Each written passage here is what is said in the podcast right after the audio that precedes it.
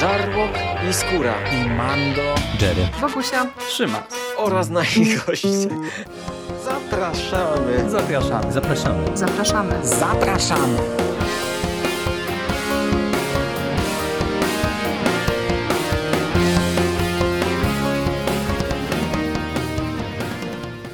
Witamy Was wszystkich bardzo serdecznie w kolejnym odcinku konglomeratu podcastowego. Z tej strony Michał Rakowicz, czyli Jerry i są ze mną dzisiaj Bogusia Szewczyk. Cześć Bogusiu. Witam Was bardzo gorąco, witam słuchaczy i witam Was, moi drodzy dysruptorzy. Miło Was słyszeć w nowym roku.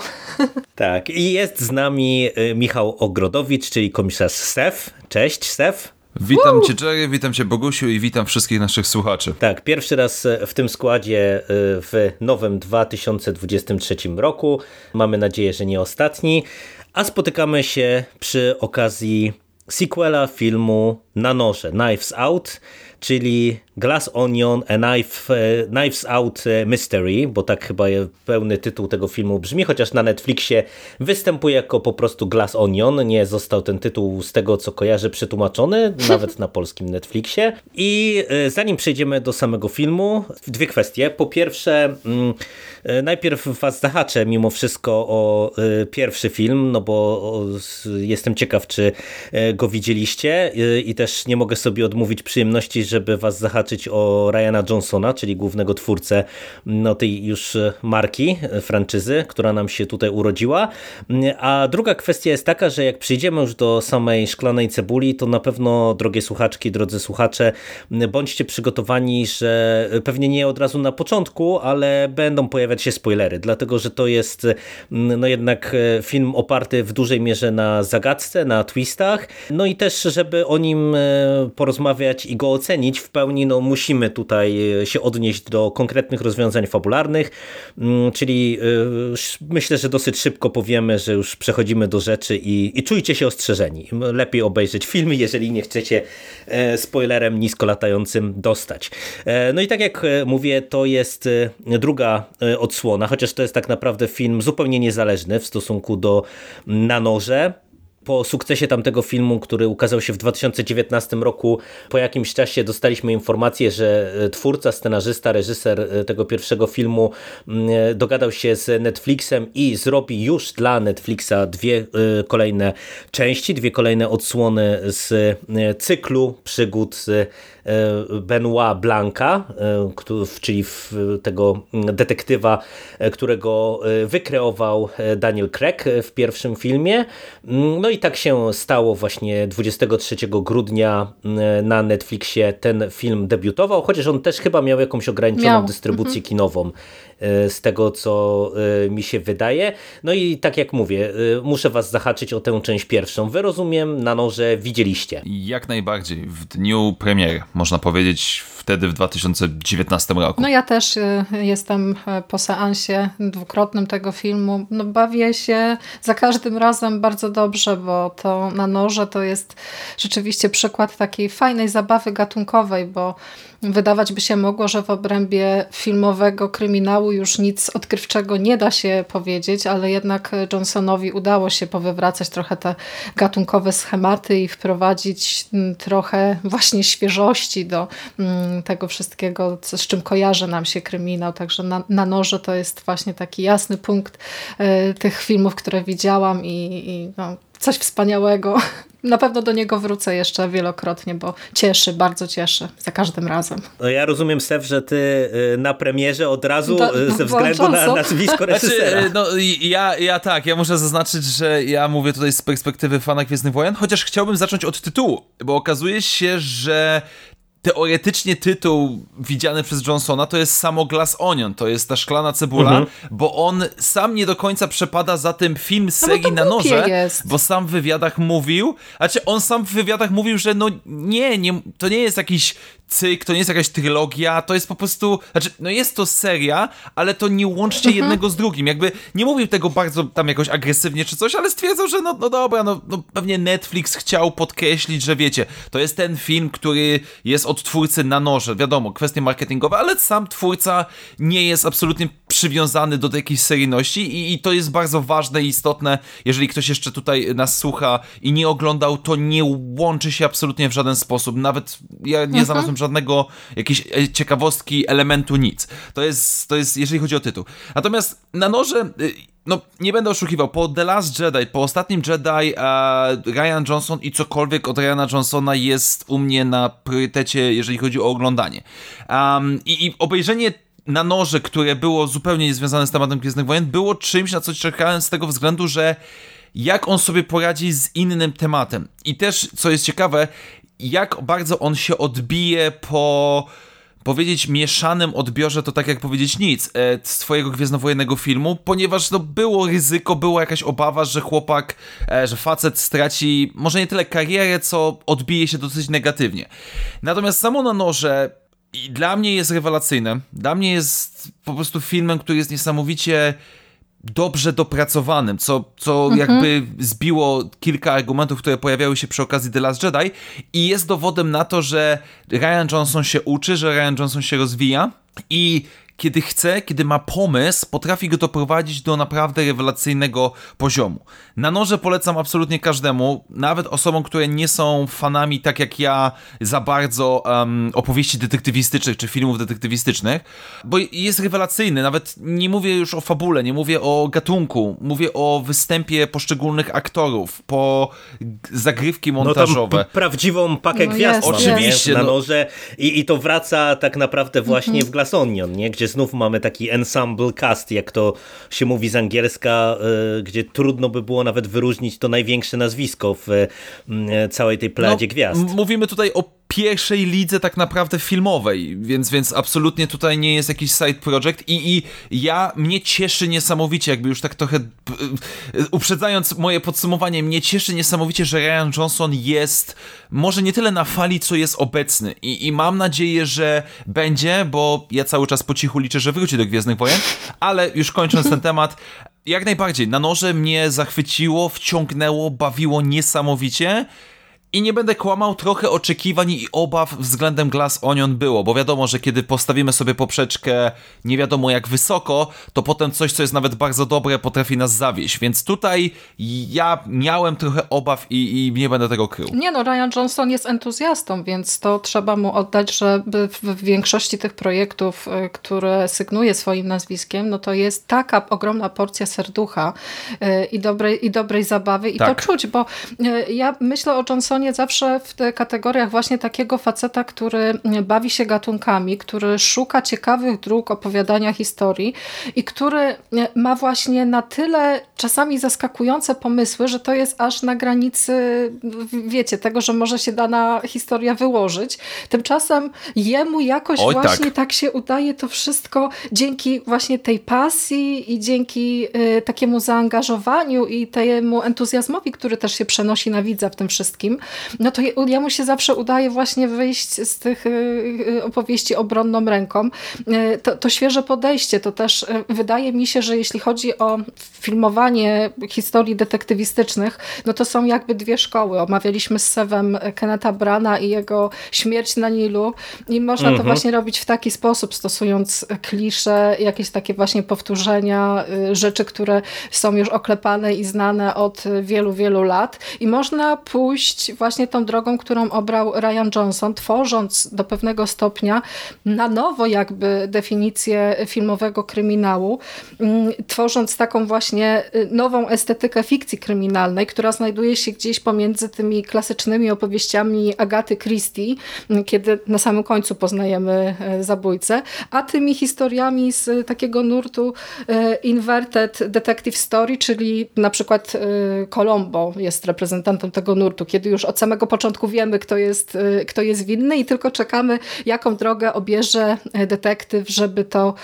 y, tę sprawę rozwiązać. Więc jako twórca właśnie nowych, y, nowych gatunków i nowych y, filmowych zabaw, no to Johnson ma u mnie zawsze właśnie wielkiego plusa. Nie widziałam chyba tylko tego jego pierwszego filmu, Kto Brick. ją zabił. Mhm. Brick, mhm. właśnie. A już w samym założeniu ten film wydaje mi się ciekawy, bo połączenie kryminału noir z jakąś tam licealną, nastoletnią opowieścią, no to wow, już w ogóle w punkcie wyjścia jestem y, kupiona na starcie, także na pewno w najbliższym czasie nadrobię.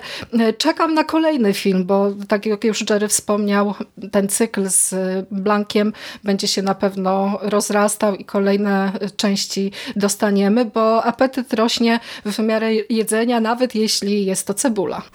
No, a tutaj e, e, wspomniałaś Bogusiu na przykład Colombo, to jest e, o tyle e, ciekawe w kontekście Johnsona, że mm, on w tej chwili współtworzy serial Właśnie, e, Poker tak. Face, bodajże dla Apple TV i z tego co widziałem w wywiadach, to on mm, między innymi chyba właśnie wspomina trochę o swojej miłości do Colombo, do postaci mm, Colombo właśnie też w kontekście tego, tego serialu, bo to też ma być jakaś wariacja kryminalna, także no, ja jestem bardzo ciekaw co, co tutaj dostaniemy, bo widać, że to, to nie jest absolutnie tak, że on tylko już się skupił na, na tym Knives Out i, i y, będzie kontynuował y, mhm. tylko i wyłącznie jakby tę serię filmów. Y, a dla mnie właśnie to, co podkreślacie, było największą zaletą ta, tamtego filmu, że on był z jednej strony szalenie precyzyjny, ja bym powiedział w podaniu fabuły, w sposobie nakręcenia, wiecie, ułożenia poszczególnych scen, tego jak, jak ta cała akcja była y, jakby nam pokazywana, nakręcona i tak dalej, i tak dalej, ale z drugiej strony ja miałem wrażenie, że to jest taki projekt, y, gdzie wszyscy w niego zaangażowani mieli mnóstwo zabawy y, w trakcie kręcenia i to się udzielało y, widzom. Y, wiecie, ten Daniel Craig jako Benoit Blanc, wtedy jeszcze uwiązany do postaci Bonda, który mam wrażenie, że mógł odetchnąć trochę i, i, i, i wiecie, przypomnieć mm, swój talent także komediowy, właśnie trochę odejść od tego, co było taką jego domeną podstawową, niż czym był kojarzony. Preludium. Prawdziwy talent komediowy to pokazuje w cebuli. Tu to można się śmiać w głos w niektórych No właśnie, scenach. właśnie, właśnie. Tak, tak, tak. Także, także pod tym kątem to był dla mnie e, fantastyczny film, ale tak trochę przechodząc e, właśnie do Cebuli, to e, może właśnie zacznijmy od składu osobowego, bo wspomniałeś Sef, że właśnie tam była bardzo potężna paka aktorska w Nanorze. No i tutaj mamy Mm, podobne, podobnie rozegrane, rozegrane to pod kątem castingowym, bo mm, zagadka znów, cała intryga jest, y, że tak powiem, rozgrywana w jednym miejscu, Jej. tym razem na wyspie mm, i mamy tutaj y, kilkanaście postaci, bohaterek, bohaterów, y, raczej z wyższych sfer, no i tutaj mamy też bardzo nietuzinkowe wybory castingowe do tych wszystkich postaci, no bo z jednej strony powraca Daniel Craig jako Benoit Blanc, mm, ale y, tytułową, znaczy tytułową, Jezus Maria, co ja mówię, grupę, ty, tak tytułową powiedziałem, bo Bogusia tak zaczęła się od tych dystryptorów i tak mi się teraz skojarzyło. Y, grupę dystryptorów, czyli takich przyjaciół, mm, y, którzy zawiązali dawno temu pakt i teraz każdy z nich doszedł do e, władzy, pieniędzy, wpływów i chcą to wspólnie kontynuować, idąc trochę pod prąd.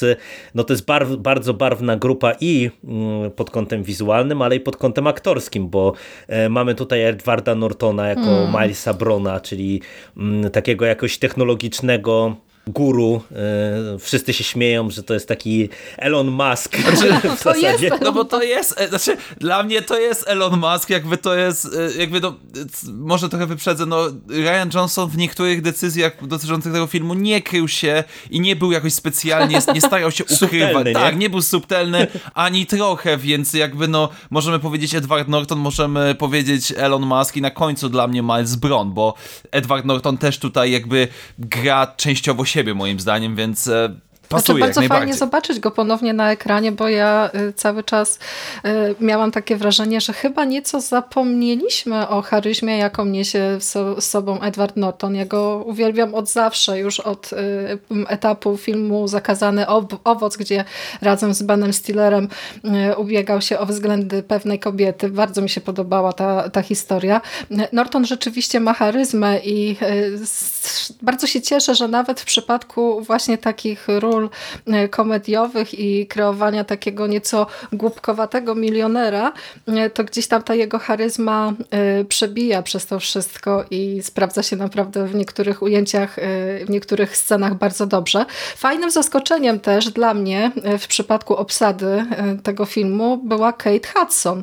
Aktorka, tak, którą ja tak, jak, ja tak właściwie ją średnio lubię. Jakbym tak miała przypomnieć sobie jakiś film, w którym, w którym mi się podobała, to nawet nie wiem, co mogłabym y, wymienić. Natomiast tutaj ona po prostu powraca jako, no wow, nie dość, że jest właśnie taka zwa zwariowana, głupiutka, y, trochę szalona. Y, ma bardzo, bardzo dobrze wygląda i świetnie sprawdza się w roli właśnie takiego rozpraszacza uwagi, bo, bo Johnson też w tym swoim scenariuszu mm -hmm. poumieszczał kilka takich scen, kiedy e, widzowie powinni zwracać uwagę na jakieś tam rzeczy, które się dzieją, ale zawsze pojawia się w, w kadrze coś, co nam tę uwagę rozprasza i bardzo często właśnie jest to Kate Hudson, która paraduje w przepięknych strojach e, mieniących się różnymi kolorami tęczy albo gdzieś tam roznegliżowana sunie przy basenie, więc no wow.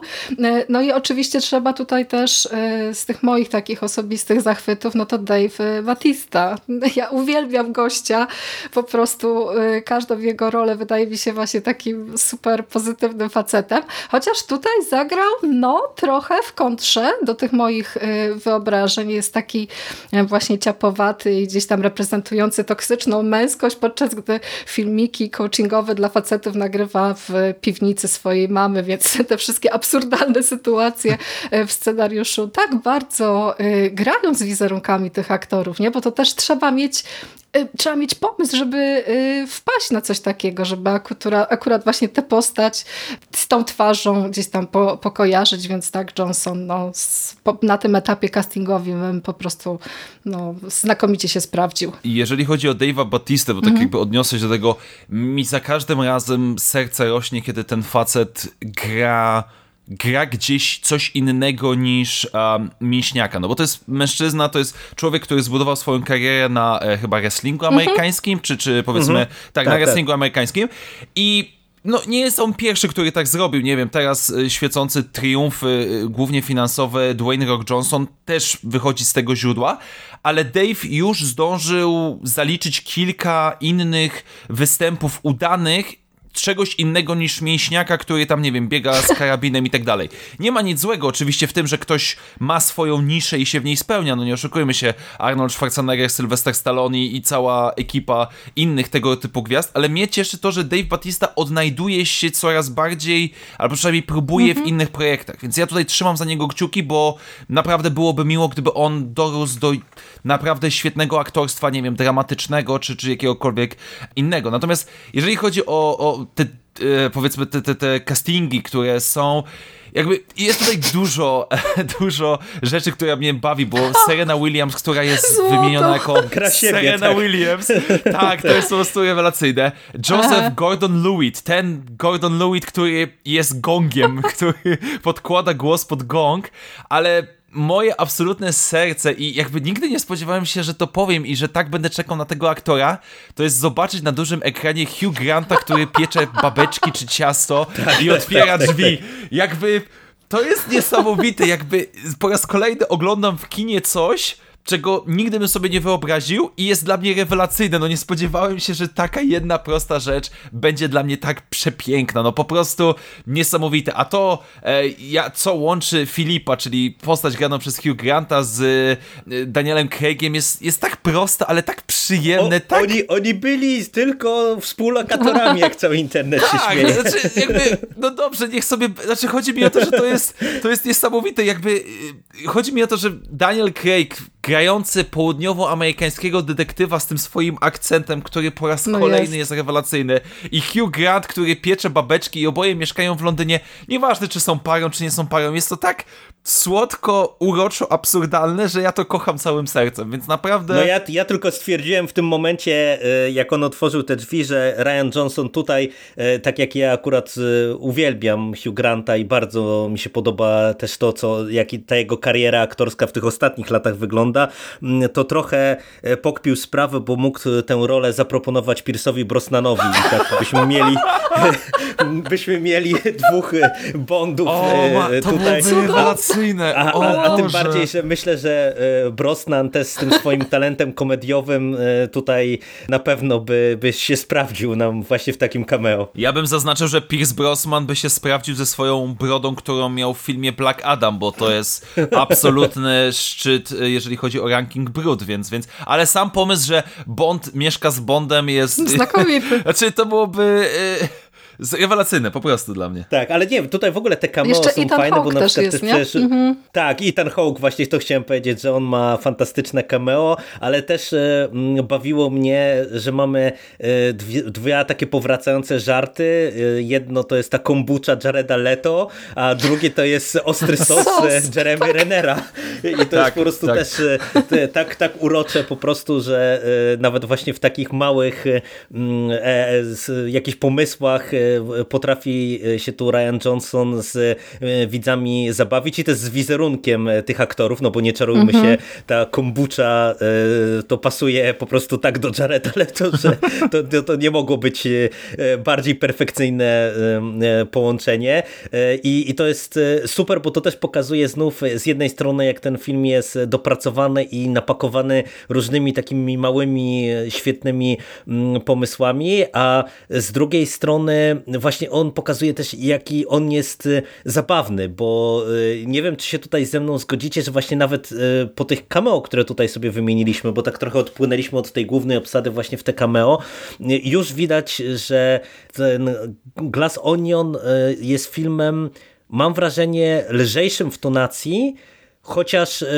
przez to, że tutaj trochę znów, ale w inny sposób e, Ryan Johnson mm, e, idzie w ten świat wyższych sfer, piętnując różne e, zachowania, bo tutaj mamy przecież pełen przegląd, nie? Mamy tych, te, tych technobrosów, mamy polityków, mamy influencerów, e, mamy jakieś tam e, gwiazdy e, właśnie modelingu, Polityki, jak e, chociażby znaczy panią, panią Tak, tak. przyszłą gubernator, zakładam. Dokładnie tak, więc mamy jakby pełen przekrój różnego rodzaju postaw ludzi u władzy, albo u władzy dosłownie, albo przez władzę pieniądza. No i mamy znów e, zestawienie tego świata e, władzy z tym światem takim powiedziałbym bardziej Zwykłych, no, takim szarych zwyczajnym. ludzi. Tak, dokładnie. I, i to, jest, e, to jest też bardzo ciekawe, że właśnie to, to działa na tak różnych poziomach, tak, że e, e, właśnie w tych różnych takich małych scenkach, które nam mają w ten czy w inny sposób piętnować, tak uwypuklać pewne problemy albo, nie wiem, trochę się ponabijać z różnych głupotek, jak właśnie to, co Bogusiu wspomniałaś a propos roli Duke'a Cody'ego, czyli Dave'a Batisty, który z jednej strony ma być e, mm, guru, e, takim samcem alfa, guru e, dla mężczyzn, a z drugiej strony żyje w piwnicy u mamy. I Co bardzo, urocze. co mi się bardzo podobało, ma ustawione powiadomienia w telefonie na hasło film. I, i, i kiedy, Tak. ale stary, dostajesz Pochwalamy. tego 100, 100 dziennie. Lubię filmy, o co ci chodzi, jakby... Znaczy, ja bym, ja bym powiedział, ja y, pozwolę sobie y, zacytować, mo- może nie zacytować, ale odnieść się do komentarzy, które bardzo często się pojawiło, także Knives Out a Ryan Johnson próbował, znaczy próbował, udanie był dosyć subtelny, jeżeli chodzi o pewnego rodzaju tematy klasowe pod względem e, właśnie relacji bogatych z biednymi i tak dalej. W Glass Onion generalnie odszedł od klasycznego, powiedziałbym, kryminału i poszedł trochę bardziej w komenterię, no bo tutaj już nie ma tej zabawy, znaczy nie ma zabawy, e, nie ma takiego krycia się, no, no tak jak wcześniej nabijaliśmy się z tego Elona Muska i tak dalej, podejść, przerysowań tych niektórych postaci, no bo ta Birdie J, czyli e, postać grana przez Kate Hudson, no jest przerysowaną celebrytką i e, powiedzmy influencerką, która no nie ma za bardzo nic inteligentnego do powiedzenia. Mamy, mamy praktycznie no tego Dave'a Batista, który był nam opisywany, mamy postacie, które są przerysowane i, I, jest, to, jest to jakiś komentarz. Jest to oczywiście też komentarz związany z COVID-em, no bo jakby cały ten COVID gra tutaj kluczową kwestię. No w przypadku Beardy J to nawet e, chyba taki najdobitniejszy, nie? Bo Yy, ja ma, bym jeszcze... ma tą imprezę. Tak. Znaczy i jeszcze powiedział, znaczy tak z poważ, poważniejszego podejścia, no to pani polityk, ta Claire DeBell, mm -hmm, która tak. tutaj y, je, kandyduje na gubernatorkę, ale jak można do kolegi do Grecji polecieć bez problemu, no to jest wszystko fajnie. No i też zakładam, że y, Edward Norton ma, y, też Edward, Elon Musk ma lek na, na, na covid czyli jakieś zabezpieczenie, bo widzimy jak oni tam płyną na tą wyspę, to e, zostają, nie wiem, tam dostają strzyka, y, no, e, zabezpieczeni więc to też ten film y, na pewno może niektórym przeszkadzać właśnie z tego względu. Jakby, bo te, te, te komentarze są na tyle prosto wyłożone, że y, absolutnie się nie zdziwię, jeżeli komuś to będzie przeszkadzało, bo jest, jest to decyzja twórcza, żeby już nie kryć się tak bardzo. Moim zdaniem ogólnie w, tym, w tej części te, te, ten aspekt detektywistyczny trochę został zmniejszony właśnie na rzecz e, tego komentowania. No film na noże to kojarzył mi się mm, na wielu poziomach z taką finezją scenariuszową. Właśnie ta pierwsza odsłona to był taki film e, błyskotliwy. Natomiast kiedy myślę o Cebuli, to przychodzi mi do głowy jedno słowo. Ekstrawagancki. Taki, mhm. Y, który ma właśnie...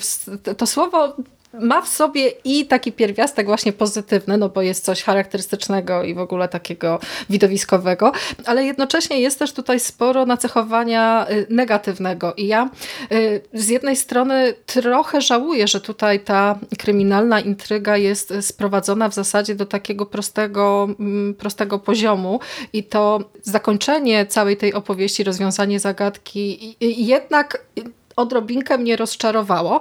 Natomiast pozytywnym zaskoczeniem z kolei w całej tej historii e, było to, jak dużo miejsca poświęcamy tutaj tej krytyce e, społecznej i tej takiej satyrze, bo mnie się ten film też miejscami kojarzył z takimi dwoma e, premierami ostatnich miesięcy, czyli z filmem Menu mm -hmm, i z filmem mm -hmm. w Trójkącie. No tak. Bardzo, oczywiście Cebula robi to na nieco prostszych tonach, E, ale nadal zabawnie, bo e, żeby ta satyra i ta krytyka społeczna wybrzmiała, no to można popadać w takie jakieś właśnie patetyczne tony, ale można to zrobić e, tak, jak zrobił to Ryan Johnson, czyli z taką zgrywą, z pewnego rodzaju przerysowaniem. Tu jest chyba też generalnie krytyka całego takiego jakiegoś nowobogackiego świata i takiego kreowania się pod te media społecznościowe mhm. też, nie? Bo jakby się tak przyjrzeć tym wszystkim, wszystkim bohaterom, no to widać, że te pieniądze do pewnego stopnia ich zepsuły y, i gdzieś tam oni nie mają z sobą właściwie nic ciekawego do zaoferowania, nie? Strzelają jakieś gafy, wszyscy mm, są połączeni jakimiś właśnie takimi nitkami z uzależnień od y, tego tam właśnie guru, najważniejszego szefa na wyspie, a jak przychodzi co do czego, to wychodzą z nich właśnie takie nijakie charaktery, nie? bo z jednej strony oczywiście podczas kreowania tych postaci są oni bardzo często określani jakąś tam jedną charakterystyczną cechą, ale jakby tak popatrzeć na nich odzierając tych wszystkich ozdobników i tych jakichś wystrzałowych tam fajerwerków i ciekawych strojów, no to to są po prostu tacy przeciętniacy, którzy właściwie osiągnęli no, y, nie za dużo swoją pracą. To jest taka ilustracja y, takiego powiedzenia, że nie zawsze z tymi pieniędzmi y, idzie też klasa, nie? bo mhm. po prostu tutaj ewidentnie mamy do czynienia z ludźmi, którzy dorobili się pieniędzy i wpływów, właśnie to, co Bogusiu powiedziałaś, niekoniecznie własną pracą. Natomiast ja wam się przyznam, że to, że tutaj mamy tak bardzo ten wątek e, właśnie tej pewnej satyry e, takiej społecznej wyciągnięty na pierwszy plan kosztem zagadki, mi nie przeszkadzało. Trochę mnie to zaskoczyło, bo mamy w zasadzie przecież wyjściowy pomysł na intrygę, gdzie oni jadą i niby ma być ta zagadka morderstwa. Pojawia się Benoit Blanc i no umówmy się, wszyscy myślę, że zakładaliśmy w, w tamtym momencie, że to będzie właśnie ten główny motyw kryminalny. A w tej genialnej scenie przy stole to jest rozbrojone po prostu w, w ciągu trzech minut Trzech i minut. nagle się okazuje, że mm, nie, że to, to tak naprawdę zupełnie inna będzie historia. I kiedy już jakby to y, zaakceptowałem, to wam powiem, że mi ta pewna prostota tej zagadki kryminalnej nie przeszkadzała, dlatego że ja mam wrażenie, że y, takie, a nie inne ujęcie tego tematu, czyli to, że w zasadzie mamy do czynienia ze zbrodnią w ramach tej jednej grupy, zbrodnią tak poprawdzie dosyć oczywistą, jak już wiemy, jaki jest y, ten główny wątek, nie? kiedy już wychodzi na, na jaw kwestia śmierci siostry bliźniaczki, tej Spoiler. postaci granej przez Janelle. Monet, czyli No, os- e, ostrzegaliśmy Andy już na Brandt. początku, ostrzegaliśmy na początku, więc... Tak, tak, tak. To y, no tutaj myślę, że można było z dużą dozą prawdopodobieństwa y, obstawiać rozwiązanie, ale ja trochę odbieram sam ten finał taki na tym poziomie właśnie zagadki kryminalnej teoretycznie wręcz prostacki, no bo y, wiecie, ten najbardziej oczywisty podejrzany okazuje się być Właśnie tym, faktycznym winnym. mordercą, ale bardzo mi się podoba to, że to jest do, idealnie wpisane, nie wiem czy się ze mną zgodzicie, właśnie w ten element całej tej krytyki, gdzie mamy takie piętrowe piętrowe kombo, gdzie z jednej strony mamy obnażenie mordercy, mamy obnażenie tak naprawdę całej tej grupy i tego uzależnienia od tego e, złotego cyca, jak tam chyba Tak, w którymś tak. momencie pa, pada Właśnie miałem e, o tym w powiedzieć, że filmie. oni wszyscy jakby wy, wyrośli na złotym cycu e, Milesa Brona, bo, dokładnie to Tak. pada. I, i, I mamy z, z drugiej strony właśnie ten aspekt. Mamy takie dodatkowe jeszcze ośmieszenie te, te, tej- tego nowo, nowobogackiego Milesa Brona e, przez właśnie to zniszczenie Monalizy, która pewnie Monalizą oryginalną nie była, a tylko był za głupi, żeby się zorientować, że pewnie nikt mu by obrazu nie pożyczył. E, Co zresztą na poziomie takich subtelnych zabaw to też jest fajne, że to nie jest tylko wszystko takie mm, e, pal, e, palcem pokazywane, bo przecież tam mamy, ja widziałem takie różne filmiki, jak tam, nie wiem, jakieś obrazy znanych artystów, on tam prezentuje, są na ścianach, nie wiem, odwrócone, do góry Odwrócone, nogami tak, na tak. przykład, czy coś w Odwrócone, tym tak. stylu. Czyli widać, że tutaj pewnie w tle też się dużo dzieje i tylko właśnie sprawne oko musi to wyłapać, ale bardzo mi się podobało to rozwiązanie zagadki też e, na poziomie mm, postaci Benoit Blanca jako tego genialnego detektywa, bo ja miałem wrażenie, że to jest trochę taki motyw jak e, w Kurtynie Agaty Christie, gdzie mm, genialny detektyw e, dochodzi w którymś momencie do ściany, e, zna rozwiązanie zagadki, ale nie jest w stanie doprowadzić sprawy do końca w tym sensie, że nie jest w stanie wymiar sprawiedliwości zadziałać, więc e, dopuszcza rozwiązanie, które jest rozwiązaniem, powiedziałbym, siłowym, nie, nie, w, nie w duchu właśnie litery prawa, tylko,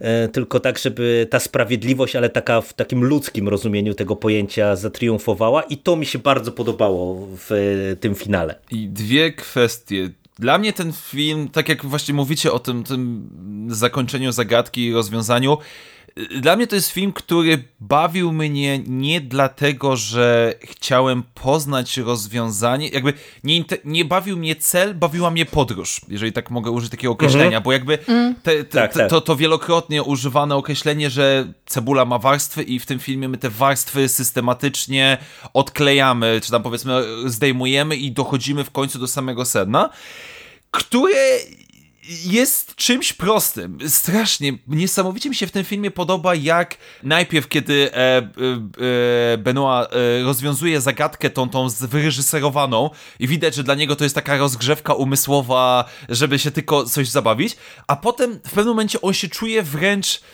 obrażony, urażony, prostotą tego wszystkiego. Jakby mam takie wrażenie, że on takie naprawdę tak prosta rzecz i to jest jakby to się łączy z tą krytyką, bo tu jest dobrze jakby za, zarysowana jedna rzecz, że Miles Brown nie zrobił nic wielkiego. Znaczy się, on nie jest głupi, bo, bo jakby manipulować ludźmi też trzeba umieć i, i trzeba być do tego odpowiednie umiejętności, talent i tak dalej, ale on na przykład nie zaprojektował, nie zrobił tych budełek na początku, które tam... Nie napisał scenariusza Nie napisał zwrotu, scenariusza. Bo to Gillian Flynn Dokładnie. E, Mhm. Praktycznie wszystkie rzeczy, które wychodzą, nie są stworzone przez niego, więc z ostateczne rozwiązanie zagadki też jest proste, bo on jest prosty. Jakby, więc jakby mogę zrozumieć, jeżeli ktoś oczekuje um, zagadki detektywistycznej, nazwijmy to klasycznej, bo to też nie jest do końca klasyczne, ale jednak, to Knives Out. Tutaj Glass Onion, co jest zupełnie inne, ale mnie to cieszy, bo to jest to, co, o czym wspominałem wcześniej, że ja miałem wysoko postawioną poprzeczkę po Knives Out, Ryan Johnson olał moją poprzeczkę i poszedł po prostu do innej kategorii tak naprawdę. I cieszy mnie to niezmiernie i, i to jest właśnie to. To nie jest żerowanie czy próba lekkiej modyfikacji tego, co było wcześniej. Tutaj to jak najbardziej działa dla mnie. I absolutnie, tak jak przy Knives Out, może jeden błąd jakiś tam logiczny, zagadkowy, taki, który, do którego można się było mniej lub bardziej przyczepić, znalazłem. Tutaj nie oszukujmy się, tutaj po skończeniu seansu możemy znaleźć jakieś uproszczenia, jakieś pójścia na skróty, czy, czy rzeczy, które są mniej lub bardziej naciągane, ale moim zdaniem to nie jest to. To nie jest najważniejsze w tym filmie. Jakby samo poznawanie tych, tych bohaterów, ich relacji, zobaczenie, że ci ludzie, poza tym, że są bogaci, są też ludźmi.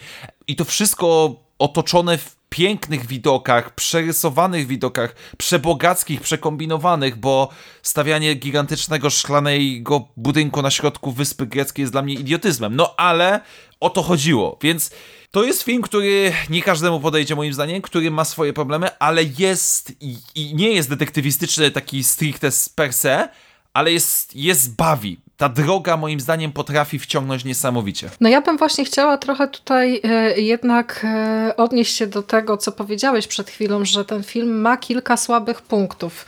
E, ja taki punkt widzę, bo bawiłam się znakomicie. To od razu muszę powiedzieć, że jest to jeden naprawdę z takich seansów, których potrzebowałam ostatnio, bo ten film dał mi tak dużo radości i tyle po prostu wybuchów y, śmiechu, że no, no, d- dawno tak się dobrze nie bawiłam.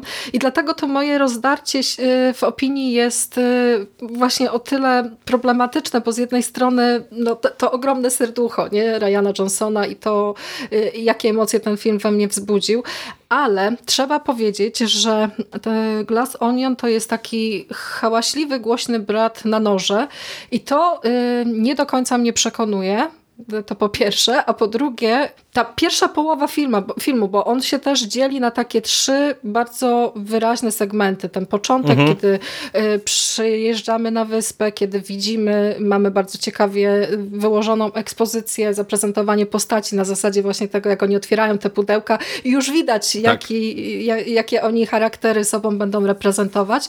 Y, potem mamy właśnie taką woltę, nie? W środku filmu dostajemy nagle cięcie i retrospekcję, która trochę mnie jednak wytrąciła z e, całego tego rytmu i z tej zabawy, bo o ile ten początek jest po prostu pocieszny, radosny i znakomity, to ta 40-minutowa retrospekcja, w której reżyser skrupulatnie i rozsądnie, to trzeba przyznać, prezentuje mi, że te wszystkie sceny, które widziałam i te rozmowy, w których uczestniczyłam, to one nie do końca były takie, jak mi się początkowo wydawało i teraz to wszystko pouzupełniamy.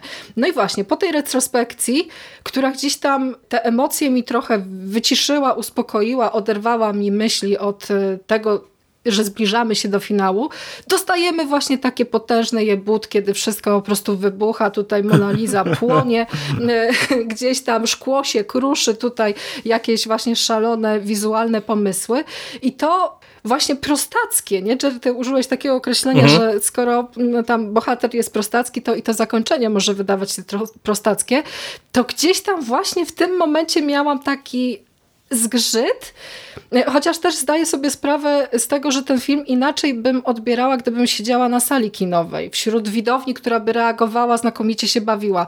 Siedząc w domu przed swoim telewizorem i rozkminiając niektóre rzeczy, bo jestem nastawiona na to, że skoro to jest zagadka kryminalna, no to gdzieś tam sobie już tu będę te tropy y, rozstrzygać, no to trochę jednak albo mi ta zabawa uciekła, albo po prostu ten film w pewnym momencie trochę to swoje tempo wytraca. A komentarz społeczny jak najbardziej, oczywiście, on jest y, przełożony także w tym finale, kiedy no, głupi dostaje to, na co zasłużył, ale jednak y, nie jest on do końca, ten finał dla mnie tak satysfakcjonujący, y, jak mógłby być. No bo mi się wydaje, że tutaj to, co e, Sef, e, ty wspomniałeś, że ta droga jest dużo mm, istotniejsza i ciekawsza niż sam finał, to jest e, chyba doskonały opis tego filmu, bo ja wam powiem, że on mi się bardzo podoba nie tylko ze względu na to, że jest po prostu naprawdę solidną rozrywką, a ja osobiście łaknę dobrych takich blockbusterów, y, których wcale aż tak dużo my nie dostajemy, y, jakby się nieraz mogło wydawać y, po różnych opiniach w internecie. Mm, tak jak nie wiem, jak mnie cieszył Top Gun Maverick, który był o, takim właśnie wy, wy, wyszlifowanym po prostu taką, takim destylatem blockbustera, tak tutaj też miałem poczucie, że ten film jest bardzo dobrze pomyślany, bo Powiem wam tak, że po pierwsze to, co ty Bogusiu mówisz, ten podział na te trzy akty, on może być dyskusyjny i y, tak jak my raczej troszeczkę chłodniej oceniamy finał, tak ja widziałem sporo dyskusji wokół tej pierwszej części, że ona jest trochę za długa, że ona jest niepotrzebna, aż y, takie rozciągnięcie tego wszystkiego. Z tym ja się trochę nie zgadzam, bo jednak e, to nie, poznanie nie, tych bohaterów jest, wydaje jest mi się, potrzebne. kluczowe, e, żeby, żeby ten finał jakkolwiek nam wybrzmiał. Tak. Z drugiej strony ta retrospekcja, ona też mnie trochę początkowo wybiła, ale wydaje mi się, że to też jest filmowo dobrze zrobione, gdzie mamy czasem dosłownie tę samą scenę, ale na zasadzie przesunięcia kamery o, y, wiecie, 30 stopni w prawo. Mm, tak, tak, tak. i nagle, nagle widzimy y, dodatkowe konteksty, co w, w filmie, który jednak jest zabawą w zagadkę kryminalną, jest fajne, bo to nam tak nawet na poziomie stricte filmowej roboty pokazuje, że czasem właśnie to, co widzimy, to, co dostajemy na pierwszy rzut oka, nie jest tym, czym e, nam by się wydawało, bo tutaj naprawdę mamy kilka bardzo pomysłowych scen. Taka jedna e, z moich ulubionych, które e, dostałem zupełnie inny kontekst, jest to, jak widzimy Kodiego, jak obserwuje tak. Milesa Brona z Whisky. Prawda. Jak, jak tam się zabawiają, gdzie widzimy to pierwszy raz i, i mamy konkretny obraz całej tej sytuacji, a tak naprawdę, kiedy dostajemy prawdziwy tak jest. Mhm. obraz tego, jak to się rozgrywało, to, to nagle jest takie wow. A dwa, że wam powiem, że to może być jakby dyskusyjne, że też wracamy cały czas do, do tej e, takiej satyry społecznej. E, ty, Bogusiu, przywołałaś menu i w trójkącie. Ja w trójkącie jeszcze nie widziałem. Ty, Sef, z tego co widziałem, też już je, jesteś po seansie. E, mówiąc, mówię w skrócie, no niestety mhm. widziałem, tak. no, to właśnie no. Chciałem, chciałem powiedzieć, że będziecie mogli się odnieść. Ja wam powiem, że w kontekście menu ja jednak jestem team szklana cebula, bo mam wrażenie, że pomimo tego, że tak krytyka społeczna jest mm, bardzo bezpośrednia, to ona mi się podoba, bo y, wydaje mi się, że trochę potrzeba czasem y, y, pokazać pewne rzeczy wprost i na przykład dla mnie, już pomijając te wszystkie takie subtelniejsze rzeczy, jak nie wiem, ta Serena Williams, bo, bo, bo stać Milesa na to, żeby zatrudnić Serenę, żeby oglądała jak ludzie nie ćwiczą na przykład. Tak, dokładnie. To, to, to, to, to już pomijam tego rodzaju subtelniejsze zagrywki, ale samo to, że jakby tym osią intrygi jest to, że on uznaje się za zbawcę świata, który da nam paliwo, które po prostu nagle będzie lekiem na całe zło świata, to jest tak bardzo mam wrażenie mm, potrzebne pokazanie, jak to jest idiotyczne w, wiecie, w, na tle tych różnych baronów właśnie z Doliny Krzemowej, którzy myślą, że jak mają miliardy na koncie, to proste rozwiązania mm -hmm. są mhm. proste. Pijąc znowu do Elona, zrobią ankiecie jedną na Twitterze y, i, i że to załatwi problem. No, no, no nie no, no, świat jest dużo bardziej skomplikowany i wydaje mi się, że ten film jest na swój sposób, ja bym powiedział nawet może ważny, przez to, że on jest takim rozrywkowym blockbusterem, który no właśnie nam pokazuje pewne realne problemy. Wiesz co, to mnie w nim ujęło. Ja ci powiem tak, z jednej strony totalnie rozumiem ludzi, którzy stwierdzą, powiedzmy tak jak ty teraz, że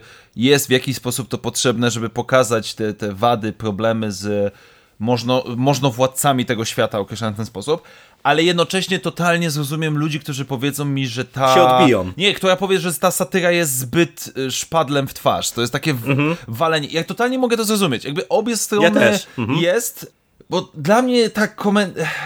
To komentowanie tego świata w Glass Onion jest może nie tyle przypadkiem, czy przy okazji, no bo jest bazowe jest, jest, i musi być podstawą. Jest wciągające przez kolory, mam na myśli lokacje, stroje i cudowny strój kąpielowy em, głównego bohatera, ale w jakiś sposób to działa tak, że ja pod koniec filmu, no nawet nie będę kłamał, jeżeli rzeczywiście to była Mona Lisa, to trochę mnie serce zabolało, że ona spłonęła, ale z drugiej strony ciężko było nie mieć, przynajmniej dla mnie, poczucia satysfakcji za to, co e, Helena zrobiła.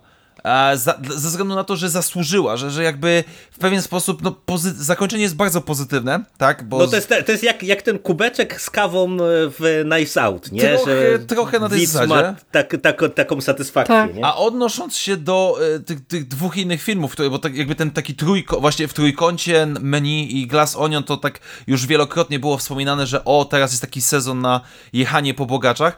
Menu moim zdaniem było troszeczkę, znaczy inne, bo skupiało się bardziej na tej gastronomii, ale też na tym, jak można przesadzić, bo jakby Glass Onion e, dosyć jasno wskazuje, kto jest dobry, kto jest zły, w menu trochę, trochę poszło to w inną stronę.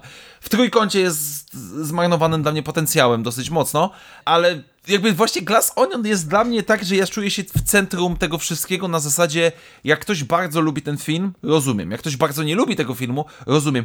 Ja po prostu od dawien, znaczy może nie od dawien dawna, ale długo już musiałem czekać na film, który dostarczy mi taki poziom endorfin, takiej radochy z oglądania, z poznawania historii. Nawet jeżeli ta historia jest prosta, najzwyczajniej w świecie jak dziecko chłonęłem to wszystko, bo mam wrażenie, że ten film jest zrobiony pode mnie technicznie. Po prostu bawi niesamowicie, ma swoje wady, ma swoje problemy, jak najbardziej, ale no po prostu banan z mojej twarzy nie może zejść, kiedy myślę o tym filmie. Znaczy bardzo fajnie y, jest w obu przypadkach, i w, jeśli chodzi o Glass Onion i w Trójkącie, y, bardzo fajnym zabiegiem jest to, że doprowadza się te elity do katastrofy totalnej, nie? bo w obu tych przypadkach mamy taką małą apokalipsę, No tak, tak. y, która, która jest właśnie spuentowaniem całej tej historii i obnaża właśnie to zakłamanie, tę hipokryzję, to wszystko. Y, Ja zdecydowanie bardziej też wolę takie y, tony delikatniejsze i zabawne, bo w momencie, kiedy się śmieję, to, mm, to jest tak jakoś właśnie przyjemniej niż kiedy się, kiedy się umartwiam. Już dosyć tego e, smutku na świecie. Zawsze fajniej się ogląda e, jakieś komediowe właśnie tutaj zakusy. I to też było dla mnie trochę zaskoczeniem, bo y, y, cebulę do wcześniejszego filmu, to jednak y, to uderzenie w kierunku komedii y, i komedii kryminalnej było jednak takim dość odważnym zabiegiem, bo tak zastanawiałam się też, jak można by dalej poprowadzić historię detektywa Benoit Blanca i czy przypadkiem nie poszlibyśmy w kierunku jakichś takich właśnie problematycznych i, i bardziej smutnych, smutnych opowieści. Dobrze, że postawiono właśnie na, na komedię, bo y, spośród wszystkich komedii, które widziałam w ostatnim czasie, to właśnie ta y, sprawiła mi najwięcej radości. Y, Dlatego fajnie, że Johnsonowi się po raz kolejny udało gdzieś tam e, zaskoczyć mnie e, jako widza. Te wszystkie zarzuty, które przywoływałam wcześniej, no to oczywiście to jest tylko i wyłącznie moje jakieś tutaj indywidualne odczucie.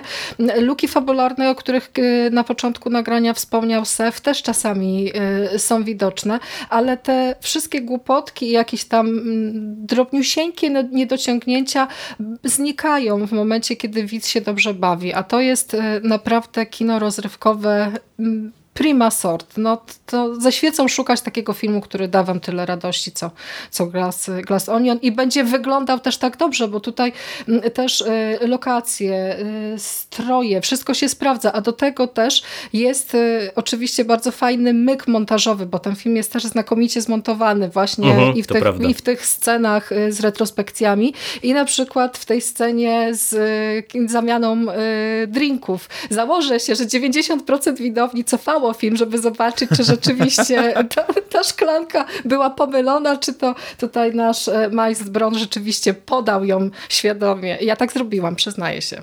Cofnęłam, żeby zobaczyć. Ja bym jeszcze dodał, że jakby te, te, te, te problemy, czy tam jakieś te niedociągnięcia, e, jakby po sensie ja dosyć mocno czułem, że jest to ja to nazywam sequel z sukcesu, czyli jakiś film e, osiąga jakiś sukces, no i może nie tyle natychmiast, ale bardzo szybko jest zrobiona jego kontynuacja, czy tam druga część. No i dosyć często, nie oszukujmy się, te drugie części to są popłuczyny po poprzednich, e, na przykład Ciche Miejsce moim zdaniem czymś takim jest, O, bo o tak, ostatnio, o tak. ostatnio właśnie dwójkę oglądaliśmy i, i no bardzo się zawiodłem. Ale właśnie to jest... Nie użyję słowa geniusz, bo zostanę posądzony o, o stronniczość względem Ryana Johnsona. Ale właśnie to jest to, że Użyj, on. spoko. Ale wiesz, że on nie. Sami fani. Tak, on nie kontynuuje wątku. Jakby dlatego zakładam, on się troszeczkę oburza na to, że to nie jest kolejna część na noże. Nie, to jest po prostu kolejny film, gdzie stwierdziłem, pójdę w zupełnie, może nie w zupełnie, ale w innym kierunku. I dlatego na przykład znów z jednej strony cieszę się i czekam, ale z drugiej strony jeszcze bardziej niż przed dwójką obawiam się trójki. Bo jeżeli ja dostanę trzeci film, który po raz trzeci będzie mnie tak dobrze bawił, będąc czymś innym, a jednocześnie trochę tym samym, no to to, to ja już wtedy chyba po prostu będę błagał Lucasfilm, żeby wzięli Ryana Johnsona z powrotem. Przepraszam, odniosłem się do Gwiezdnych Wojen, ale jest, jest inny, jest inny w porównaniu z jedynką, może się mniej podobać zdecydowanie, ale no, tak jak chyba wszyscy się zgodzimy, bawi, no kurde, po prostu dwie Mhm. godziny mijają, czy tam dwie i pół godziny prawie mijają Nie czuć od razu. tego. Absolutnie. A to jest, to jest też o tyle y, ciekawy zabieg, że właśnie ten film jest taki inny, że wydaje mi się, że mm, to jest y, też trochę tak, taka zabawa z y, tym takim klasycznym chudaniec y, y, z podręki Agaty Christie właśnie, bo przecież tam no, omawialiście chociażby Śmierć na Nilu. No to ja mam wrażenie, że trochę Szklana Cebula jest właśnie odpowiednikiem tego rodzaju historii, czyli takiej wa wakacyjnego śledztwa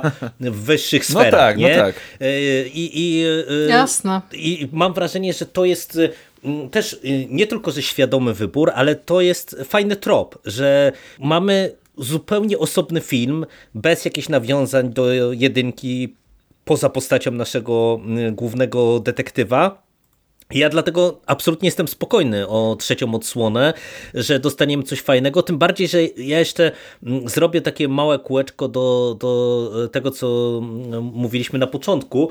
No, to jak Daniel Craig y, się bawi rolą, to jest coś fantastycznego. Nie? To, jest, to jest taka rola, która mm, nie- będzie wymieniana w sezonie nagród. No teraz wchodzimy, wiecie, w różne te Oscary, Złote Globy i inne tam nagrody, które się sypią za ubiegły rok. Nikt y, y, pewnie nie będzie wymieniał właśnie Krega jako y, osoby do wyróżnień, ale na poziomie takiej czys, czystego czystej zabawy i frajdy z odgrywania postaci, to mam wrażenie, że to był jeden z najlepszych występów zeszłego roku, który się udziela widzom. E, Właśnie, w- wiecie, te, to, to co ty powiedziałeś, Sef, ten strój kąpielowy, e, ikoniczny pewnie niczym strój Borata, e, już się zapisze w historii męskiej garderoby kąpielowej. Te jego wszystkie mm, ruchy, to jak on gra ciałem, e, właśnie jak się zachowuje, jak prowadzi rozmowy, mm, no fantastycznie y, je- jest to wszystko poprowadzone. Ja mam wrażenie, że to jest y, też to, y, ten klucz do, do tego filmu, że Tak. mm, y, po, powiedzieliście, że on ma jakieś tam problemy i owszem, ja się z tym zgadzam, ale na przykład tak jak ja mam często po seansie, tak, że wiecie, w trakcie seansu coś mi nie przeszkadza, ale tylko film się zakończy i już niczym po prostu coś po obiedzie w zębach zaczyna mnie kłuć, że to mi nie gryzie, to, to tutaj to nie miało sensu i tak y, dni mijają i mam coraz gorszą ocenę z tym filmem. Tak tutaj absolutnie y, tego nie mam, bo, bo mamy naprawdę smakowity koktajl. Może za słodki, ale na wakacje y, czy na imprezę to po prostu idealnie wchodzi i, i mam wrażenie, że to jest właśnie tego, tego rodzaju seans, bo, bo też jeszcze y, w sumie zapomniałem o tym powiedzieć na początku, jak ty Bogusiu wspomniałaś o Kate Hudson i ja po prostu jak ją zobaczyłem, to ja stwierdziłem, że oni ją chyba w formalinie trzymali, bo po prostu to, to, to, jest, to jest dla mnie y, jakby szok. Ja jej dawno nie widziałem na ekranie, a ja mam wrażenie, że ona się nie zmieniła od 15 lat, nie? W tym sensie, że ja ją naprawdę widziałem chyba e, z dobre 10 lat temu jakiś nowy jej film, mm, albo i trochę więcej, a po prostu ona wygląda dokładnie tak samo, nie? Więc to jest po prostu szok, nie? Albo geny po, po rodzicach, po prostu fantastyczna rzecz. Jeżeli chodzi o Craiga, znów odniosę się do komentarzy, które się pojawiły i co też mnie niesamowicie cieszy. Znaczy komentarz brzmiał mniej więcej w ten sposób, że jak dobrze, że Daniel Craig po męczeniu się z Jamesem Bondem odnalazł sobie coś innego. Ja mhm. lubię Bondy Craigowskie, mają swoje problemy, nawet spore, ale również cieszę się niesamowicie, że on bawi się. Cieszy mnie niezmiennie, że on odnalazł coś, co pozwoli mu być i wrócić do aktorstwa po bondowskiemu. To, to jest zazwyczaj problem, jak jakieś aktorzy wcielają się w jakieś postacie znane, no i później e, no, ciężko się przebić do czegoś innego, zaistnieć czymś innym. Wydaje mi się, że Daniel Craig już ten etap przekroczył i, i cieszy mnie z tego powodu to niezwykle, bo widać, że on ma, że on ma ochotę coś zagrać, że potrafi coś zagrać innego, że spróbować, pokombinować. Naprawdę, naprawdę cieszy, cieszy mnie to niesamowicie. I jeszcze jest jedna rzecz, która tak przypomniała mi się całkowicie z głowy, która chyba najbardziej mnie rozbawiła po, zakoń- pod, koniec, pod zakończenie tego filmu. Mianowicie ten dziwny kolega Milesa Brona, który mieszkał z nim w tej willi który przez tak. cały film gdzieś tam się przewija, gdzieś tam coś robi, no i oczywiście co, moja pierwsza myśl, ej, on jest podejrzany, może on coś tam zrobił, może on to zabił. Po czym okazuje się na końcu, nie, on tam po prostu siedział i na końcu pali sobie y, tam cygaro czy, czy papierosa z Benotem i stwierdza, no super, rozwaliłeś całą chałupę.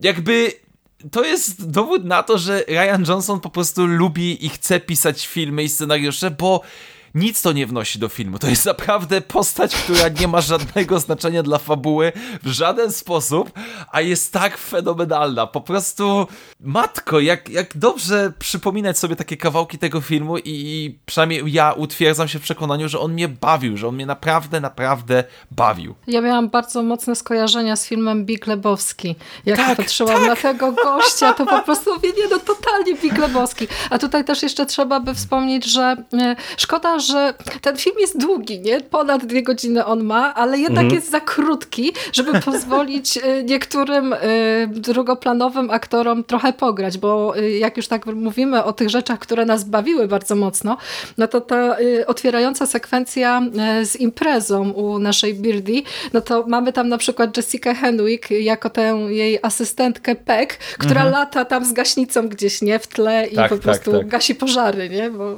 dosłownie takie hasło, hasło pada. E, ta cała komediowa zabawa, która e, momentami ociera się nieco o taki humor kreskówkowy, jest e, chyba właśnie takim elementem, który sprawia, że ten film tak cholernie dobrze działa, bo ja tak myśląc o Danielu Craigu, no to tak pomyślałam sobie podczas tego seansu, że już bardzo mocno Benoit Blanc odsuwa się od detektywa w stylu Herkulesa Poirot i idzie nieco w kierunku inspektora Crusoe z, z Różowej Pantery. Takie właśnie przyszły mi do głowy skojarzenia. A to, że Craig się bawi tą rolą, no to jest coś po prostu wspaniałego. Bardzo mi się podobają te wszystkie sceny, kiedy on e, jest właśnie taki e, no, w, tym kostiumie kąpielowym, albo kiedy wyrzuca cygaro do fontanny i tam się dzwoni ten alarm, on tak, taki tak. właśnie wystraszony gdzieś tam, e, gdzieś tam, gdzieś tam ucieka. To jest po prostu po prostu super. Ten humor, tak, nawet jeśli jest nieco przesadzony, to i tak to akurat to mi zupełnie, zupełnie gdzieś tam nie, nie, nie przeszkadzało. Jeśli jeszcze dostaniemy więcej właśnie takich e, smaczków e, związanych z Benoit Blanciem i jeśli w kolejnej części niektóre wątki i niektóre rzeczy, które tutaj nam Johnson tylko zasygnalizował, doczekają się e, rozbudowania, no to ja będę naprawdę e, widzem bardzo usatysfakcjonowanym. I tak jestem, ale zdaję sobie sprawę, że może być jeszcze lepiej i jeszcze bardziej zaskakująco. A to cieszy. Takie myślenie z perspektywą, że wow, coś fajnego nadejdzie. A wam powiem jeszcze tak na, na koniec od siebie, że że wspominacie o tej długości i dla mnie to jest o tyle ciekawe, że jak ja zobaczyłem, że ten film ma chyba tam 2,24 mhm. czy, czy 2,20, mhm. tak. to się trochę przestraszyłem, bo y, ja ogólnie nie jestem specjalnym fanem tej obecnej tendencji do y, tego, że wszyscy idą już w, w zasadzie w 3 godziny. Nie? Mam wrażenie, że to w większości przypadków nie działa mimo wszystko. Że, Wiesz co, że jednak... Rozumiem cię totalnie, bo teraz Babylon wszedł do kin i chce pójść, ale z drugiej strony widzę, że to jest trzy godziny. No to wyzwanie Tak, to jest, to jest wyzwanie. No. no, no i niestety ja mam wrażenie, że to też e, w blockbusterach to trochę jeszcze e, tego e, się starali unikać, ale po Avengersach, po Batmanie to już idź, teraz idź się wszyscy puszczą nowego. perony. tak, tak, tak. No to, tak, dokładnie. To, to jest właśnie ten vibe. A tutaj to jest o tyle ciekawe, że mm, ten film jest tak upchany różnymi małymi stenkami, e, takimi jakimiś e, mini opowieściami e, o, o, tych postaciach, jakimiś takimi rzeczami, które może niekoniecznie wnoszą nam coś do tej fabuły, ale po prostu są, są zabawne, że on płynie wyjątkowo gładko i, i, i, ja mam wrażenie też, że to co mówimy, że ten film do nie wszystkich będzie trafiał, to też jest z tym związane, że on jest tak napakowany y, treścią różnego rodzaju, że no umówmy się, no to nie będzie wszystko do wszystkich trafiało. Ale, Ale właśnie na tym polega cała zabawa. Im tak, więcej tak, tych tak, tak. Y, smaczków, tym większa szansa, że coś tam akurat tobie, drogi widzu, się spodoba. Każdy Doko będzie zwracał tak. uwagę na coś innego. Jednemu się będzie podobać kostium Kate Hudson i w ogóle to jak wygląda, a innym, y, nie wiem, szklane jakieś posągi, które gdzieś tam w finale zostają stłuczone, nie? No to... Tak, a jeszcze to, to jest właśnie to, co ty sobie powiedziałeś przed chwilą, że dla mnie fajne jest to, żeby sobie przypominać te niektóre sceny nawet teraz i też od razu mam uśmiech na ustach, jak e, na przykład też wracamy do tej sceny basenowej, to przecież e, cała ta sekwencja, jak Cody pojawia się z tym pistoletem Jezus, przy kostiumie tak, kąpielowym. I, I, zawsze mam ze sobą broń, jakby po co człowieku, jakby matko bosko. No, no, także, także to, jest, to jest właśnie e, dowód na to, że mm, e, ten film e, bardzo jest świadomy siebie i myślę, że on też tym wygrywa, nie? że mm, on jest z jednej strony właśnie precyzyjny, z drugiej strony ekstrawagancki, no ale po prostu no, daje frajdę, no, tak tyle mogę od siebie na koniec powiedzieć. To tak właśnie, skoro już zbliżamy się ku końcowi, to jest kolejny film, nie tylko od Rana Johnsona, żeby tutaj nie było, gdzie ja mogę mieć do niego uwagi. Mogę mieć do danego filmu jakieś uwagi, coś może mi się nie podobać i tak dalej. Ale mam poczucie, że oglądam film, który powstał, nazwijmy to świadomie, że ktoś miał pomysł, co chce pokazać, w jaki sposób chce pokazać i to zrobił. I, I to jest kolejny przykład no, Ryana Johnsona, ale nie tylko, bo wiele jest takich filmów, ale jednocześnie jest to film, który mi się niesamowicie podoba. Ja, ja bardzo subiektywnie do niego podchodzę oczywiście e, i, i, po prostu jest dla mnie rewelacyjny. I to, że jest przemyślany, to, że jest rozpisany, przy, chcieliśmy pokazać to, co chcieliśmy pokazać. Nie to, że rzadko, ale często trafiamy na filmy, które są robione od schematu. Tak, które są produkcyjniami, które wylatują nam z głowy po 5 minutach po skończeniu seansu, mogą bawić, ale na krótką metę. Na szczęście są cały czas filmy bardziej poważne, mniej poważne, które są robione od serca w większej lub mniejszej formie i moim zdaniem Glass Onion do tego kategorii trafia. I nawet jeżeli się komuś nie będzie podobał, nie wydaje mi się, żeby to był bardzo źle zmarnowany czas. To nie jest film, który aż tak odrzuca. Po prostu ja jestem zadowolony, jestem zachwycony, cieszy mnie niezmiernie i trzymam kciuki, będę powtarzał to do znudzenia. Ryan Johnson zrób trzecią część, niech ona też będzie rewelacyjna i wróć do Gwiezdnych Wojen. Dziękuję. Bogusiu, ostatnie słowo na koniec? Ostatnie słowo. Dobra, w przypadku tego filmu ta złota zasada sequeli, że więcej, szybciej i bardziej, to to się sprawdziło, bo e, rozszerzenie gdzieś tam tych filmowych możliwości i to, że dostali więcej kasy e, i ten cały potężny, wizualny rozmach, który jest widoczny w tym filmie, no to to się jednak przełożyło na to, jak ten film się fajnie ogląda i jak się znakomicie przy tym e, można bawić, bo ja w kinie oprócz właśnie tej dobrej zabawy też doceniam to, że reżyser, twórca, scenarzysta jest w stanie też gdzieś tam zaangażować mnie w całą tę historię, a w przypadku Glass Onion byłam e, zaangażowana, wypatrywałam tropów, e, łapałam się za głowę, kiedy dochodziło do jakichś tam fabularnych przewrotek i też z dziką rozkoszą obserwowałam, jak cała ta potężna szklana willa wylatuje w powietrze, więc tak, to był bardzo, bardzo satysfakcjonujący Katarzis, nie? Takie dla nas, dla nas, Tak. dla nas maluczkich tego świata to takie katarzis niemalże. Jak najbardziej. Jak willa Elona To się, Muska to się nazywa dysrupcja po prostu w praktyce. Tak, dokładnie tak. Dysrupcja górą. No to cóż, to e, myślę, że e, tak jak słychać było w całej tej naszej dyskusji, e, pomimo nawet uwag, wszystkim nam ten film się podobał.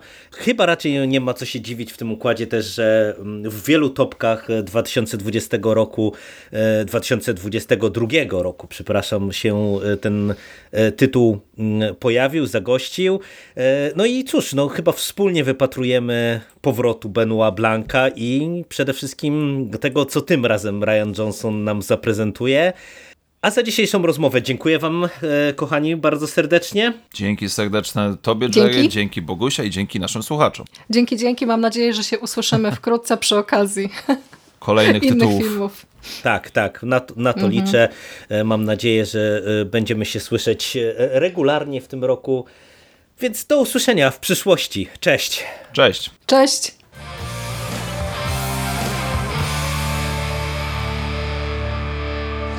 Finished? That's it, man. Game over, man. It's game over. What the fuck are we gonna do now? What are we gonna do?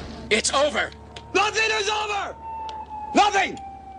You just don't turn it off!